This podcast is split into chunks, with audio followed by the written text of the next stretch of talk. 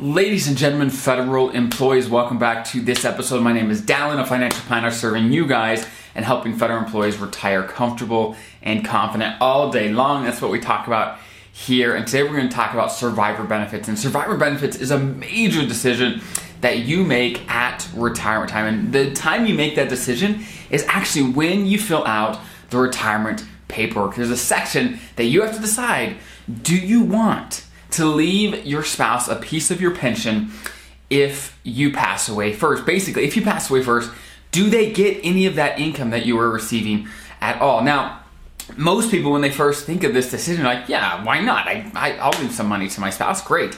I want to make sure they're taken care of. That's certainly a priority. But there are um, there is a cost to survivor benefits and leaving it to your spouse. But there's a number of catches and things that you really need to understand to make this decision right. So we're to dive right in.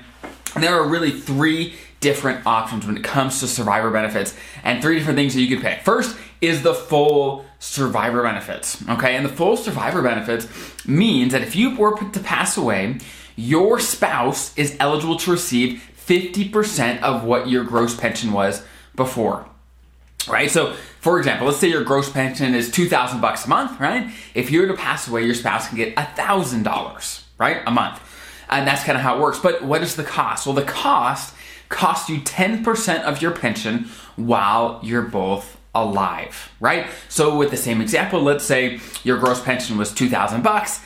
If you pass away, your spouse gets a thousand, right? But when you're both alive, well, it costs you $200, 10% of your gross pension to provide that for your spouse later so it's not free. So that's option number 1 is you leave 50% and it costs you 10%. Next is the partial survivor benefit and this option leaves your spouse with spouse with 25% and it costs you 5%. So basically just exactly half of the previous option, right?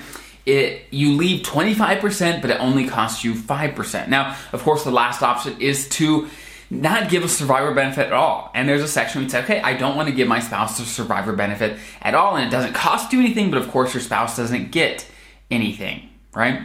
So, when it comes to making this decision, it really does depend. There's really two big factors that you have to consider when trying to decide what makes sense for you and your spouse. And number one is actually not what most people expect, but it's your health insurance. And one nuance of the, the FERS retirement system is that if you do not put your spouse or do not give them a survivor benefit, what happens if you were to pass away, they can no longer stay on your FEHB or your health insurance through your federal job, right? And often when one spouse passes away when they're older that is exactly when they need great insurance. And so you want to make sure they have at least the option to stay on your health insurance later in retirement as well. So that's crucial. So basically you either have to give them the full survivor benefit or the partial survivor benefit so that they can keep health insurance beyond you in retirement. That is crucial. That's so that's number one. One factor is okay how about health insurance? What is your plan there? Now, if you're on TRICARE or some other insurance, that may not be a factor for you and your spouse, but something to definitely know and consider. Number two is income, right? You want to make sure that if something happens to you or something happens to your spouse, that both of you are going to be taken care of no matter what. That is crucial. So the first place you have to start is you got to start adding up the different income sources that your spouse would have if you were to pass away, right? For example, how much is going to be left when it comes to investments? Do you have money in your TSP, IRAs? What money is to be left around and what income can that can that provide? That's huge. Next, social security, right? What social security income are they going to have, right? What do they have a pension of their own? What income and things are they going to have? Is the mortgage going to be paid off by then? All these different factors you kind of have to think through to say, okay, what does my spouse need if I was to pass away? And from that, you can kind of work your way back to figure out, okay, how much of my pension do they need?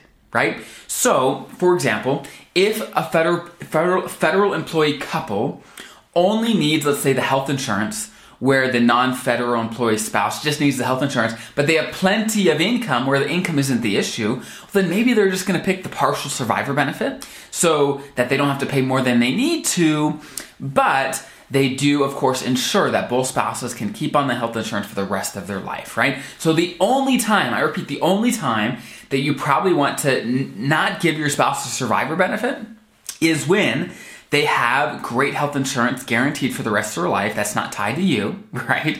Second, when they don't need the income that would be tied with your pension, right? If those two boxes are, are filled, then hey, no need to pay for something you don't need. You just have to make sure you don't need it, right?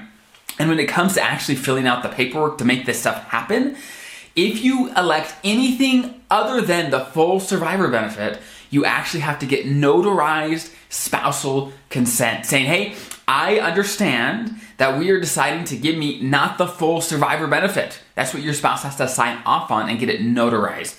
So you at least have to have the conversation if you want to go down that route, right? Now, one big major question I get all the time is okay, what happens though if I elect survivor benefits and then my spouse actually passes away before me? What happens then, right? And that's a great question.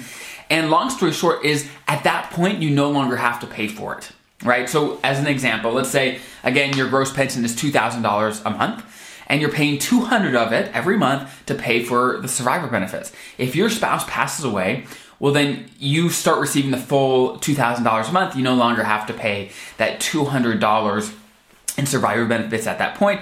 But of course, there might have been many years where you would pay, you were paying that into the system. Well, you don't get any of that back, right? You don't get any of it back if your spouse passes away, but it does. You you don't have to pay for it anymore after that point. So that is those are the big things you have to think about when it comes to survivor benefits and whether you should get it for your spouse or not. Because this, all these little details, all these little decisions that you're going to be making at retirement and coming up to retirement, they all add up to an incredible, incredible difference made when it comes. Okay, are you and your spouse going to be okay in retirement?